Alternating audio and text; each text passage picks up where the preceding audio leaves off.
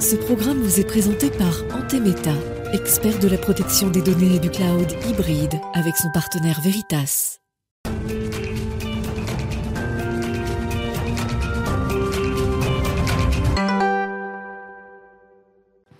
Bonjour et bienvenue à tous dans Smart Tech. Alors cette irrésistible attraction qu'opèrent euh, les smartphones euh, sur nous, euh, ce déclencheur de nouveaux usages numériques n'est pas forcément le fait du matériel et de ce smartphone qu'on a dans la poche en permanence avec nous, c'est surtout le fait du logiciel qu'il embarque. C'est pour ça que c'est très intéressant de suivre les conférences qui sont a priori dédiées aux développeurs du côté d'Android et d'iOS. Et hier soir, eh bien, c'était la conférence d'Apple qui se tenait, la WWDC, et on va la décrypter avec vous dans Smart Tech et avec Romain Heuillard, journaliste consultant, dans quelques instants.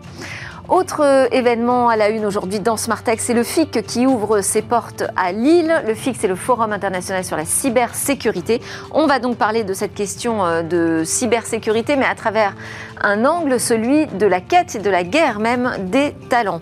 Et puis on conclura Smartech avec notre rendez-vous euh, coach startup et puis des conseils là pour savoir réduire la voilure quand le marché se tend, comme en ce moment en l'occurrence.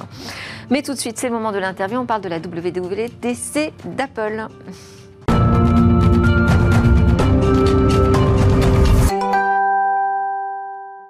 Pour avoir un aperçu euh, d'à quoi vont ressembler nos usages euh, numériques demain, c'est toujours intéressant de regarder ces conférences qui sont a priori dédiées euh, aux développeurs. Hier soir, c'était la grande conférence annuelle d'Apple qui nous parle donc de l'évolution d'iOS. alors, est-ce que ça nous parle d'un futur lointain ou d'un futur proche? Ça va être ma première question, Romain Heuillard. on est là ensemble pour décrypter cette WWDC 2022. Est-ce qu'il vous a semblé qu'on était là face à des vraies ruptures d'usage numérique pour demain sur nos mobiles ou plutôt à des évolutions alors clairement sur le côté mobile, c'était euh, là euh, ils ont annoncé du coup iOS 16, la prochaine euh, grande version d'iOS, le système d'exploitation des iPhones. là là-dessus, c'est clairement une mise à jour itérative. Il y a plein de nouveautés, mais pas de gros changements. en revanche, effectivement, c'est des annonces logicielles et il y en a certaines qui vont assez loin, notamment dans la voiture. Euh, on attend Apple depuis longtemps. Voilà, ça fait des années qu'on prête à Apple l'intention de lancer une voiture vraiment euh, à part entière. Euh, et là, hier, ils nous ont annoncé la nouvelle génération de CarPlay. Donc CarPlay, c'est... Donc le logiciel qui est embarqué, euh, le logiciel, on va dire, euh, de loisirs numériques, qui, qui, est embarqué dans certaines voitures Alors en fait, justement, CarPlay, jusqu'à présent, c'était vraiment votre iPhone qui exécutait une interface qui s'affichait sur l'écran de votre voiture. Mais en réalité, ce n'était pas la voiture qui, calculait l'interface, c'était vraiment votre téléphone. Et en fait, le, GPS n'était qu'un deuxième écran pour votre téléphone. Mm. Et là, ce qu'ils ont annoncé euh, hier, ce n'est qu'un aperçu, justement. Donc là, pour le coup, c'est un, sujet sur lequel ils voient, ils voient assez loin. Euh, ils, ont annoncé, en fait qu'ils euh, fait, ils vont rentrer en concurrence avec ce que fait Google, euh, qui a lancé il y a quelques années Android Automotive. Et cette fois, c'est la voiture qui va exécuter le logiciel. et donc ça permet en fait de ne plus avoir seulement le GPS ou sa musique sur le petit écran central de la voiture, mais d'avoir éventuellement de l'iOS, enfin un environnement Apple sur tous les écrans, y compris celui des compteurs, qui généralement, enfin c'est très très, c'est vraiment ça, c'est le domaine du constructeur habituellement. Et euh, donc, il prévoit un système sur lequel ça pourra fonctionner sur tous les écrans de la voiture. Et du coup, ce serait la voiture qui exécuterait le logiciel. Et c'est hyper. Euh, ça confirme euh, ce que je disais en introduction, c'est-à-dire que la révolution des usages, euh, Apple là, le confirme finalement, ils nous disent euh, ça passe pas forcément par le matériel. Hein. C'est nous, c'est la révolution, la transformation, on l'a fait par le, par le logiciel, par le, par le développement. Sur CarPlay, effectivement, ça va s'afficher sur l'ensemble des écrans de la voiture. Ça veut dire qu'il faut qu'ils passent des, des deals très poussés avec les constructeurs. Alors, on a vu quelques noms de partenaires qui se sont affichés, notamment Volvo. On a Renault Nissan, Volvo, Audi pas Volkswagen, euh, plutôt des marques, euh, en dehors de celles que je viens de citer, plutôt des marques assez haut de gamme. Mais c'est tout à fait majeur, puisqu'en fait, euh, si ces constructeurs acceptent de, mettre sur leurs écrans un système d'exploitation autre, donc celui de Google ou celui d'Apple, on peut imaginer d'ailleurs qu'on aura le choix, puisque y a certains de ces constructeurs-là sont déjà, utilisent déjà euh, Android Automotive. On peut espérer même d'ailleurs qu'on aura le choix. Oui, certainement.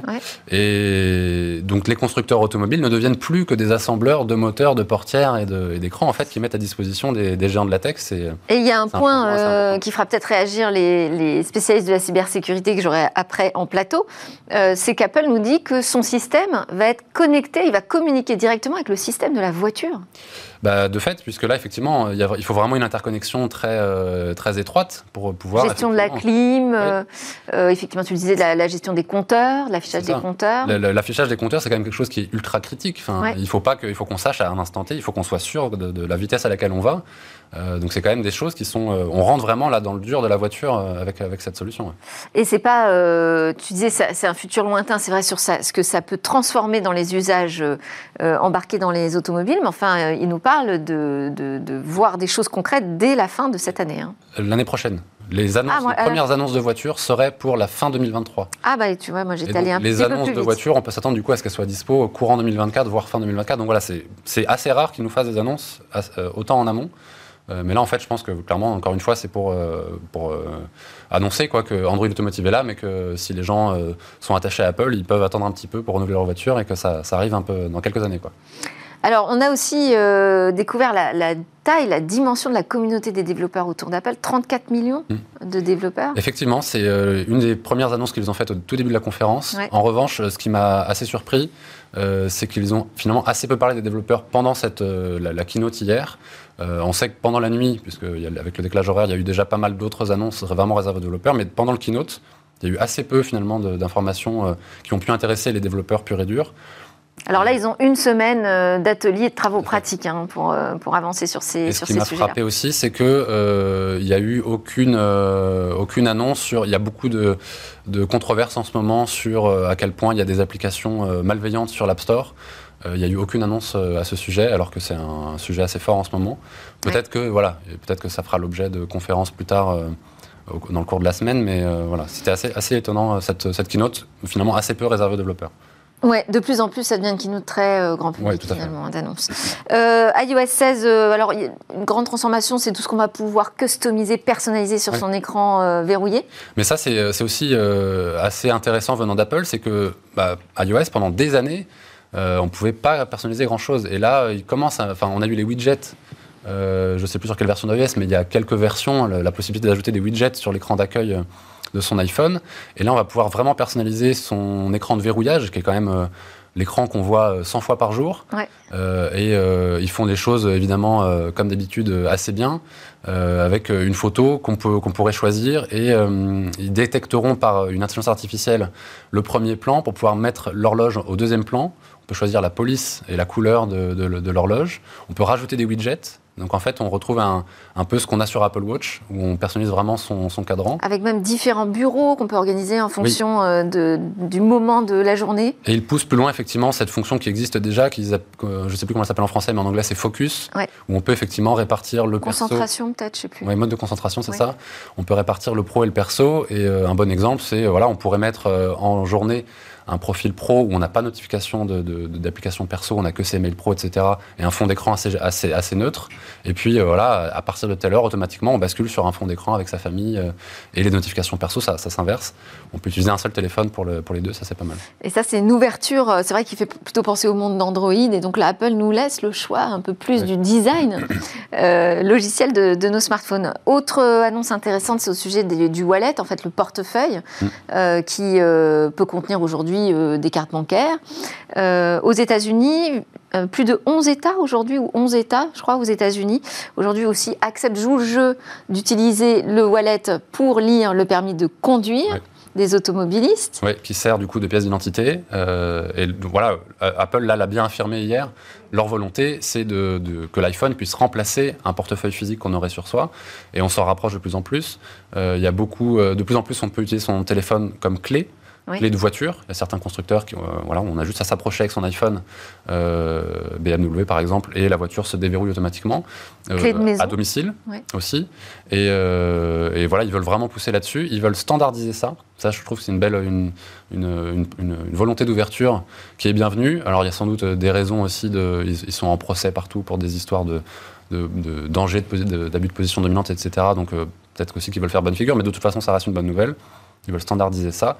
Et on a, euh, pour la France, effectivement, euh, pour le moment, en France, Wallet ne sert quasiment qu'aux cartes bancaires. Euh, on a France Identité, donc l'application d'identité numérique française, qui hier a, fait un teasing. Alors il n'y a pas eu finalement d'annonce, mais ils, ont prévenu après sur Twitter que peut-être ça viendrait dans la semaine. Donc on peut espérer que les pièces d'identité françaises pourront être mises sur l'iPhone prochainement. Mais là, il va y avoir une vraie bagarre sur euh, l'identité numérique parce que justement, la nouvelle app de garantie de l'identité numérique française, qui est encore en simple version bêta pour l'instant, euh, euh, Apple clairement a une longueur d'avance sur ce sujet. et ils sont sur la même ligne, sur le même type de doctrine en disant on va pouvoir donner à l'utilisateur le moyen de partager certaines données et pas toutes les informations contenues dans notre carte d'identité. Donc on, voit qu'il va y avoir une bataille sur l'identité numérique entre les géants big tech américains et euh, eh bien, les États euh, qui espèrent mm. garder leur pouvoir régalien sur euh, ce sujet. Le temps passe si vite. On n'a pas parlé encore de l'Apple Watch. Alors l'Apple Watch, j'ai trouvé que c'était, comme d'habitude, c'est un focus sur le, sur le sport, sur l'activité. Très santé, ouais. Très santé, il y a de nouveaux cadrans. un truc assez, qui moi, m'a marqué, c'est cette histoire des anneaux. Euh, voilà, c'est un grand jeu. On, a ces anneaux. Je ne sais plus quels sont les trois, les trois anneaux, mais euh, c'est le, nombre de pas, les calories, ce genre de choses. Euh, les gens ont beaucoup une Apple Watch pour ça. Ils aiment bien, voilà, remplir leurs anneaux chaque jour. Ça, montre qu'ils se sont, qu'ils se sont dépensés suffisamment. Il y a beaucoup de gens qui ont une Apple Watch juste pour ça. et ça, les anneaux, on va pouvoir les avoir enfin sur l'iPhone. On n'aura plus besoin d'Apple Watch forcément pour ça. Donc ça, c'est plutôt une, bonne nouvelle pour les gens qui ne veulent pas forcément une. Et moi, j'ai vu aussi sur l'application Sommeil aussi, qui poussait les choses beaucoup plus loin on se rapproche euh, vraiment de ce que fait Weezings finalement. Hein. oui, tout à fait. Et euh, ils, Sherlock, comme souvent d'autres applications qui faisaient ça, et ils, vont le faire, ils intègrent en fait la fonction. Et... Euh, nouveau Mac aussi, avec une nouvelle puce. Ça, oui, c'est une annonce finalement très, très produit, mais très, très majeure. Apple a annoncé donc la nouvelle puce M2. Donc là, ils enfoncent le clou. il reste les rois incontestés en termes d'efficience, c'est-à-dire de rapport puissance-consommation. Euh, il s'était fait un peu rattraper en termes de puissance brute par Intel et AMD euh, sur l'architecture traditionnelle des ordinateurs. Euh, là, ils reprennent, à selon leur dire, le devant aussi sur la puissance. et du coup, c'est accompagné d'un nouveau Mac, un premier pour le moment, le MacBook Air M2 du coup. Encore un peu plus fin, en tout cas il est... Le MacBook 13 Pro. Et le Pro, oui, le MacBook Pro 13, pouces, mais là il est très anecdotique puisqu'en fait ils ont juste remplacé la puce, ils ont gardé le design ancien, c'est un peu bizarre. Ouais. Euh, ce produit un, voilà, un petit Mais le nouveau MacBook Air, euh, ouais, assez, joli, assez euh, impressionnant. un écran un peu plus grand parce que bord à bord. Avec... Et un gros focus aussi sur l'économie d'énergie. Qui est fait autour de, cette puce M2. On n'a plus le temps. Merci beaucoup Romain. De toute façon, on reparlera de toutes ces annonces lors de notre débrief jeudi. Romain hier journaliste et consultant indépendant, qui nous a permis de découvrir toutes ces nouveautés qui vont changer peut-être nos usages. À suivre dans Smart Tech, on parle de cybersécurité et où trouver les talents.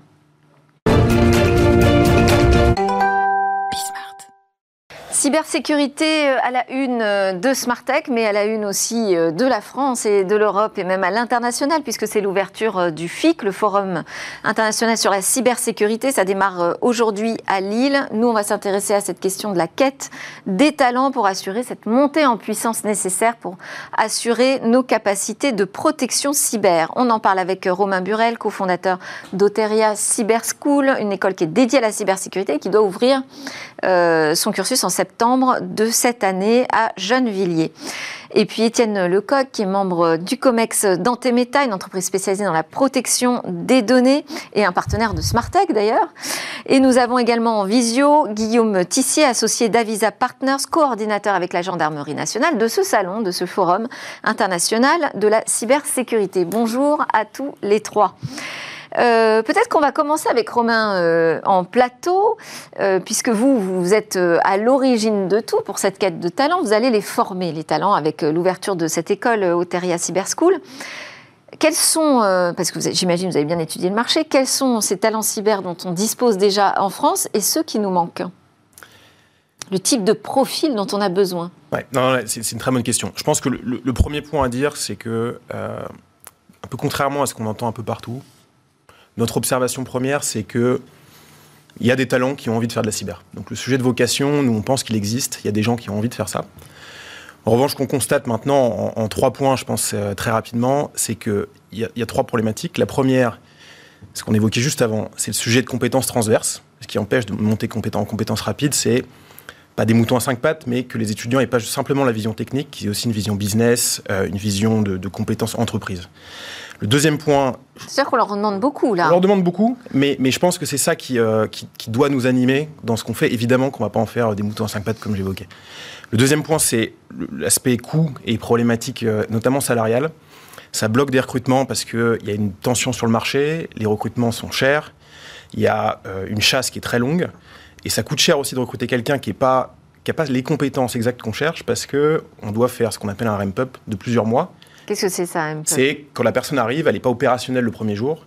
Et donc on passe du temps à la former, ce qui coûte du temps euh, et de l'argent à l'entreprise, qui paye le profil en même temps. Et le troisième point, et, ça on y reviendra peut-être, c'est un décalage, je crois, entre ce qui est exprimé, c'est-à-dire le nombre d'offres qui sont postées, et le besoin qui est constaté ou qui est discuté régulièrement.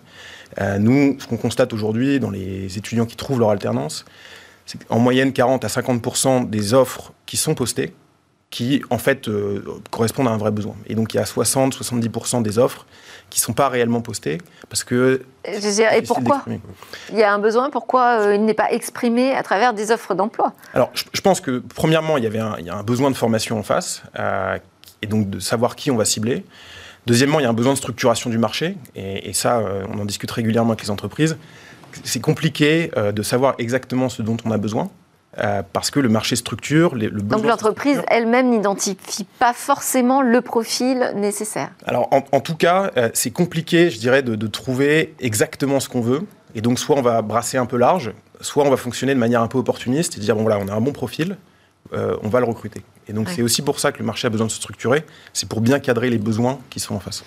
Étienne Lecoq, vous, euh, êtes en prise directe justement avec ces besoins euh, de, l'entreprise. Comment vous les définiriez en matière de cybersécurité? Alors pour aller dans le sens de, Romain, il y, a, plusieurs choses. Hein. Bon déjà, je pense que la, sécurité et la cybersécurité n'est plus, en tout cas, à présenter aujourd'hui. Hein. C'est un petit peu sur toutes les bouches.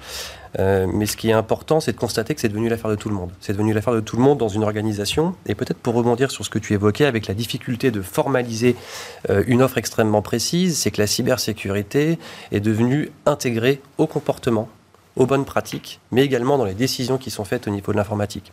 Et ça veut dire qu'il nous faut quel profil? Ben, Il nous faut des profils qui vont intégrer une dimension euh, déjà opérationnelle de la cybersécurité. Rendre la cybersécurité ben accessible à un contexte de production. Ça implique une forme d'expérience.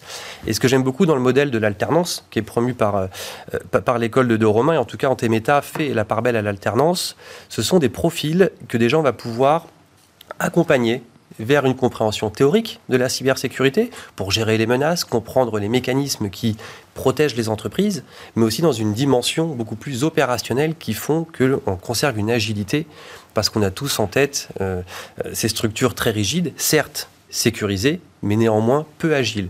Et donc aujourd'hui, on se retrouve à la croisée de plusieurs chemins avec le home office à travers la digitalisation, qui implique des, je dirais, des compétences. Donc on est encore en train de le définir finalement, ce profil de l'expert cyber euh, en entreprise. Je pense que ça évolue tout le temps et que ça ne s'arrêtera jamais, aussi bien au rythme des technologies qu'au rythme du marché qui s'ouvre sur divers fronts. Hein.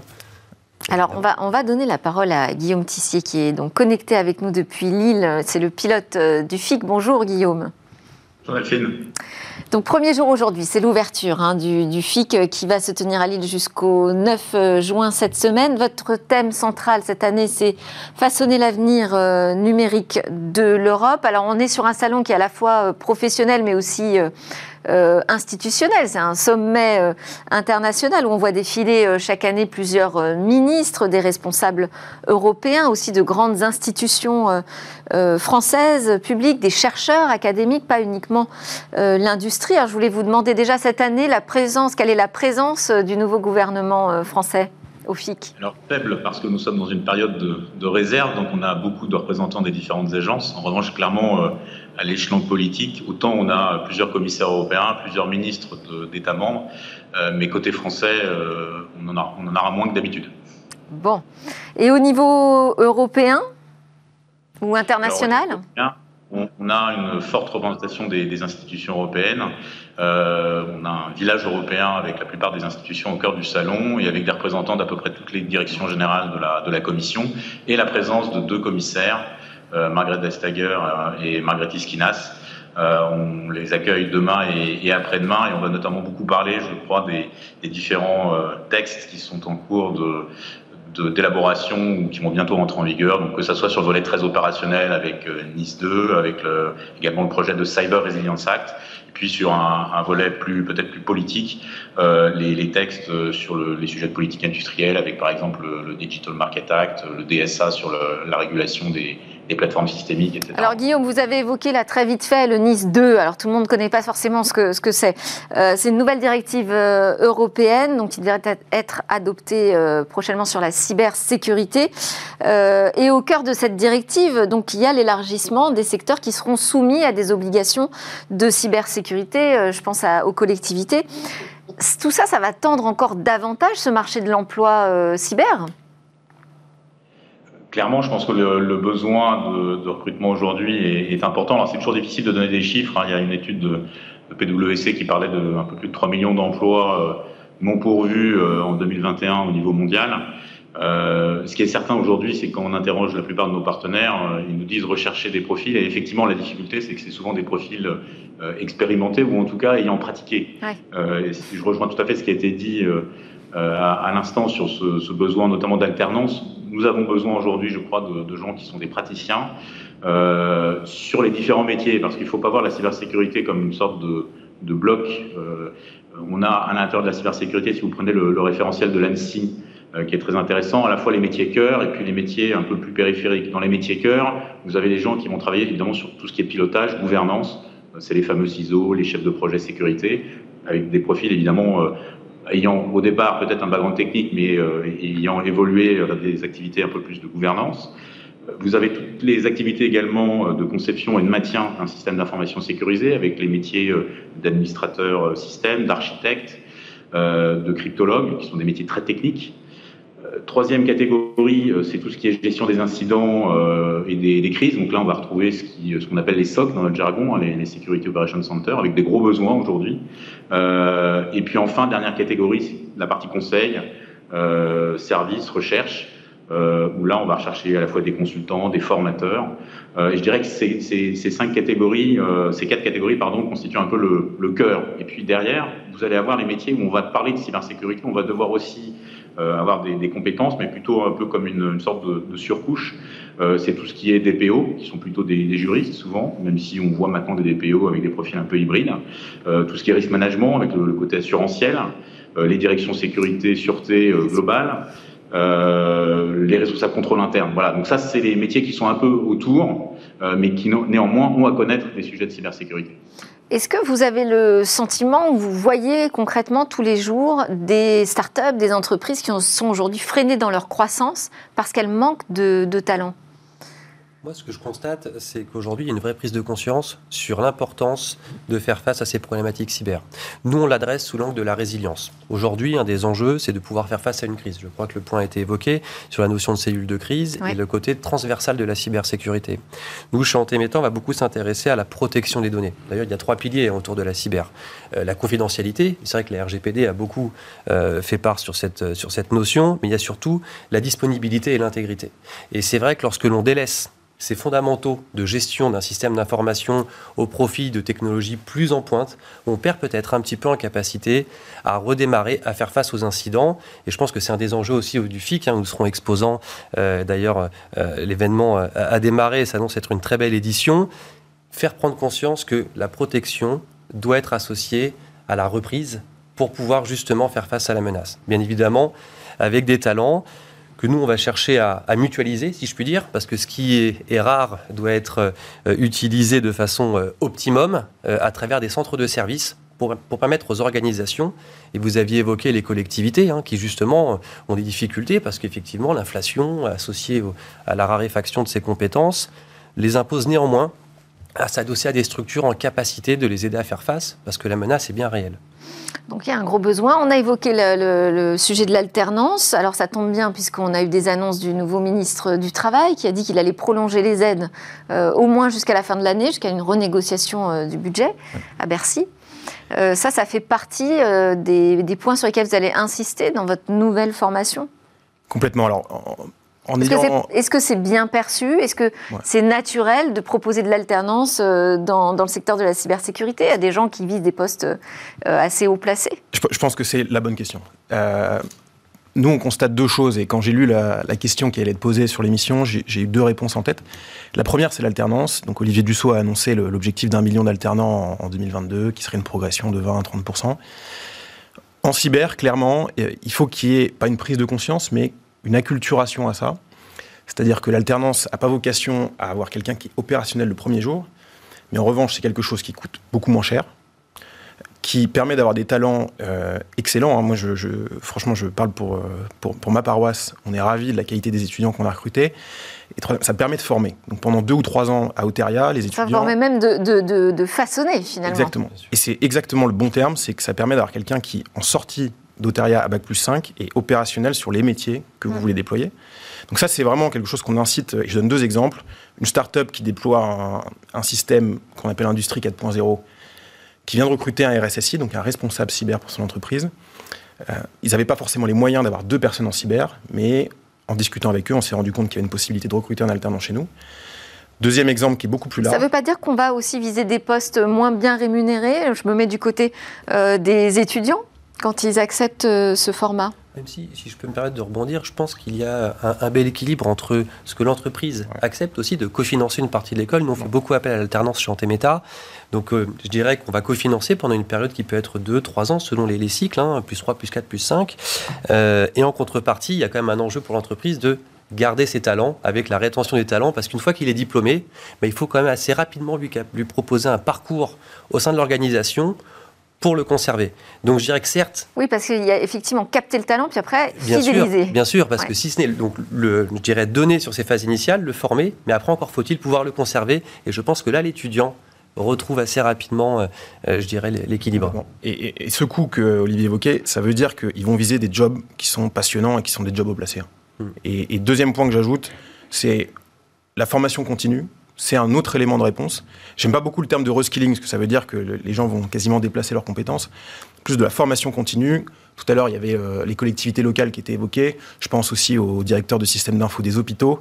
C'est dans ce sens-là que nous, on a dessiné une offre de formation qu'on va sortir en juillet, qui est des formations certifiantes et des formations courtes, pour que, au lieu de recruter quelqu'un en externe, des entreprises PME, ETI, qui ont des compétences en interne en système d'information, puissent ajouter une branche de compétences à leurs équipes sans que ça leur coûte trop cher parce qu'ils n'ont pas à chasser des personnes extérieures, sans qu'ils aient un salaire en plus, mais ça va amener des compétences vraiment nécessaires à toutes les boîtes de manière très rapide. Comment alors Attendez, parce que si euh, ils, vont pas euh, avoir de coûts en externe et ni de salaire en interne, c'est quoi la recette magique Ce que je veux dire, ce que je veux dire, c'est qu'ils ont un coût qui est le coût de formation des personnes qu'ils ont en ce moment dans l'entreprise, qui ensuite sont détachées une à deux semaines pour venir acquérir des nouvelles compétences cyber. D'accord, donc ça c'est de la formation professionnelle continue. Exactement.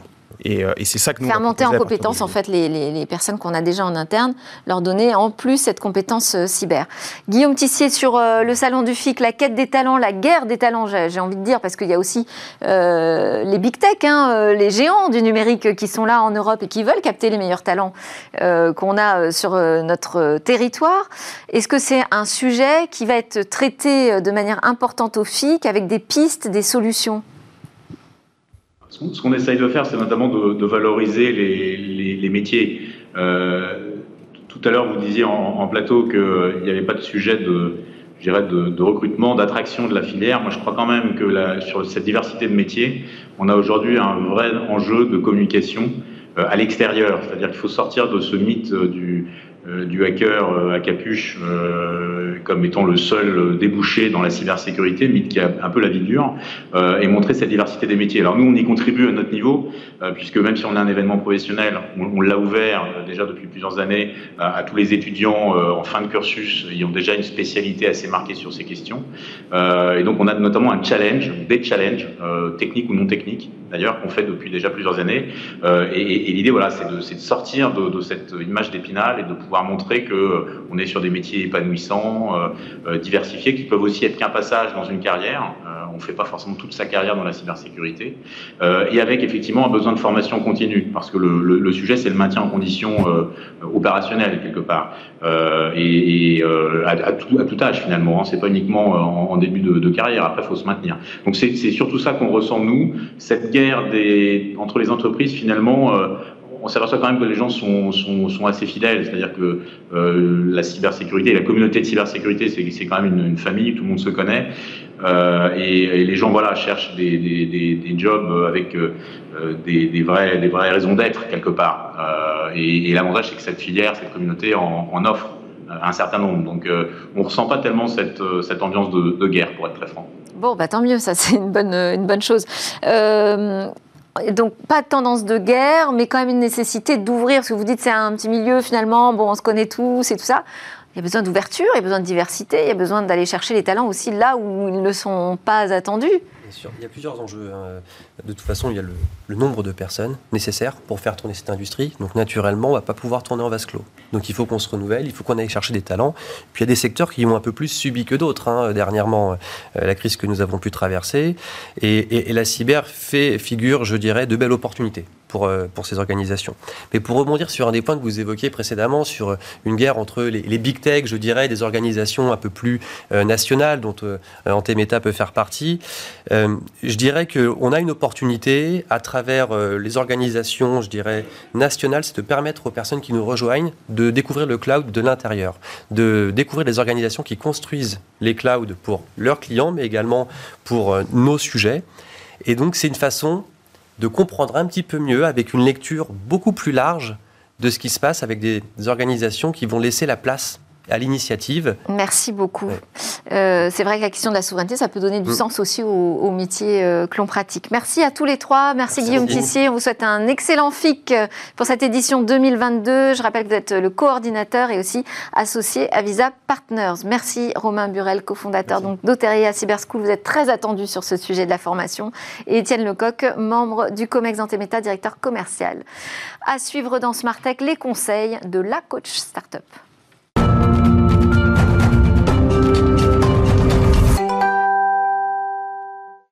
Vous êtes bien sur euh, le plateau de Smartech. Ici, on parle de l'innovation du numérique et on ne fait pas, euh, on n'échappe pas au, sujet aussi euh, d'actualité, pas forcément euh, les plus faciles, les sujets de crise. On en parle avec la coach startup aujourd'hui, Émilie Benayad, en charge de l'accompagnement opérationnel des startups du portefeuille Serena. Bonjour Émilie. Bonjour Delphine. Donc quand on est face à une crise comme ce qu'on vit en ce moment, et on parle d'un ralentissement hein, aujourd'hui même dans l'écosystème tech français, comment est-ce qu'on doit s'y prendre quand on est face à des décisions aussi importantes que réduire les coûts voir les, effectifs. Bien sûr, effectivement, déjà le, contexte en ce moment euh, se marque par une tension des marchés, des, levées de fonds qui sont plus difficiles, euh, des valorisations qui baissent, et donc euh, bah, ça peut donner lieu à des, situations où bah, soit la levée de fonds qu'on avait prévue ne se passe pas comme on l'avait prévu, soit notre, c'est une décision de board proactive de se dire on va, se, on, va réduire la voilure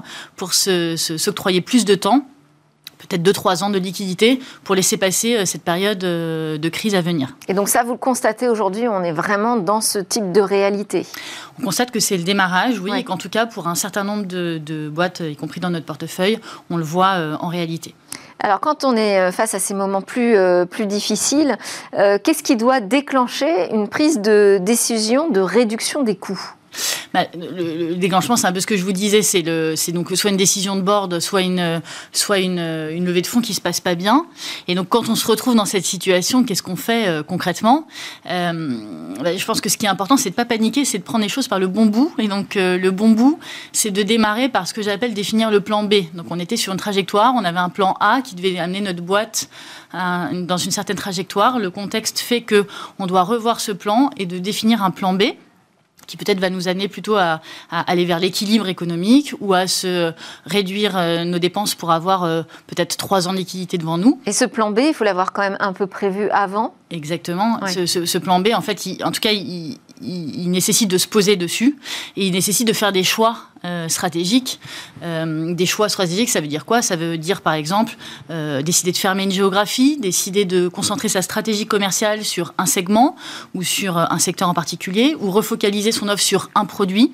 En tout cas, il nécessite de faire des choix qui sont souvent motivés par je reviens à l'essentiel, à ce qui est vital pour ma boîte. Ça, c'est la première étape. Deuxième étape, c'est une fois qu'on a fait ça, euh, l'idée c'est de repartir d'une feuille blanche et pour se dire de quelle équipe j'ai besoin et de quelle dépense minimale j'ai besoin pour servir ce plan B. Et donc je fais tourner cette hypothèse dans un business plan et une fois que ça fonctionne, euh, en fait, c'est ça qui va me permettre de définir quelle est l'équipe dont j'ai besoin de garder, quelles sont les compétences que je dois garder, et donc, par extension, quelle est l'équipe dont je dois me séparer. Mais ce n'est qu'à ce moment-là qu'intervient cette troisième étape, qui est de dire quel est le dispositif légal que je dois choisir en, coordination bien sûr avec un avocat en droit social.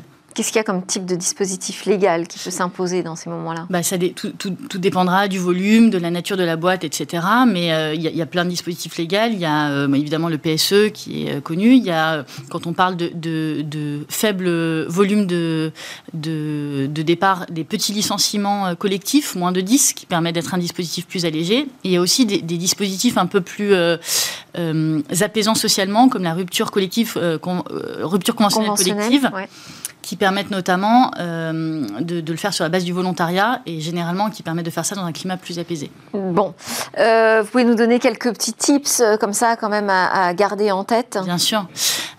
J'ai décidé d'insister sur cinq points qui me paraissent essentiels, sachant que bien sûr il y en a, il y en a beaucoup d'autres.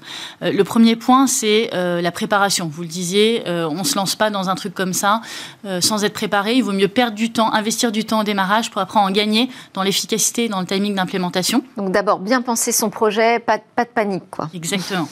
le deuxième euh, point qui est très lié, c'est euh, l'implication et l'exemplarité de l'équipe fondatrice et du management. Euh, Qu'est-ce que vous entendez par là? Bah, Ça peut paraître évident, mais en fait, c'est un sujet qui est un sujet majeur dans la vie d'une entreprise et qui ne se délègue pas à un DRH ou à un avocat en droit social. C'est un sujet que je pense l'équipe fondatrice doit prendre à bras le corps. Et quand je parle d'exemplarité, bah, ça passe par des mesures un peu symboliques qui est de dire on, se serre la ceinture dans toute la boîte, y compris au plus haut niveau et donc peut-être je vais baisser mon salaire en tant que fondateur, euh, je vais euh, limiter mes avantages, réduire, supprimer certains avantages, ou peut-être aussi dans mon plan de départ, je vais avoir des départs à tous les niveaux de l'entreprise, y compris dans les niveaux de direction. Ok. Troisième point sur lequel je voulais euh, insister, c'est la, communication et la transparence. La communication, elle doit venir déjà en amont. Il faut absolument éviter l'effet de surprise. Donc, il faut donner des signes de tension en amont et essayer de faire de la pédagogie et expliquer à son équipe ce qui se passe un peu en avance de phase pour pas que ça arrive comme une surprise. Il faut évidemment euh, utiliser le CSE comme un partenaire pendant tout au long de, cet exercice. Et puis dans la communication, il faut penser à ceux qui restent. On pense souvent à ceux qui partent, mais pas suffisamment à ceux qui exact. restent. Et c'est eux qui vont reconstruire la boîte de demain. Donc ça, c'est très important. Le quatrième point que je voulais euh, aborder, c'était euh, le, fait d'aller chercher des économies partout. En fait, la réduction des, effectifs doit être un levier parmi d'autres. Et pour moi, la bonne pratique, c'est de reprendre le, le, business plan, le descendre ligne à ligne et d'aller chercher des économies sur chacune des lignes pour montrer que euh, vraiment le, on, va, on va chercher des économies partout. Et puis le, dernier point, c'était euh, euh, aider à retrouver un job. Maximum. Alors bien sûr, il y a des dispositifs légaux à travers Pôle Emploi, etc., qui aident. Mais dans l'écosystème tech, il y a quand même un écosystème qui est très connecté. Il y a eu des belles initiatives, par exemple, à Gorillaz qui a publié une liste ouverte et qui permettait de d'avoir accès à tous les talents libres. donc ça, ça, permet d'être un accélérateur. Les fonds aussi. Merci beaucoup, Émilie Benayad. Merci. Beaucoup d'initiatives dans cet écosystème. Euh, et parfois, il y a des moments de crise à partager. Voilà, c'était Smart Tech. On a parlé cybersécurité, annonce Apple, mais aussi gestion euh, de crise, comment réduire la voilure? On se retrouve dès demain pour de nouvelles discussions sur la tech. Bonne journée à tous.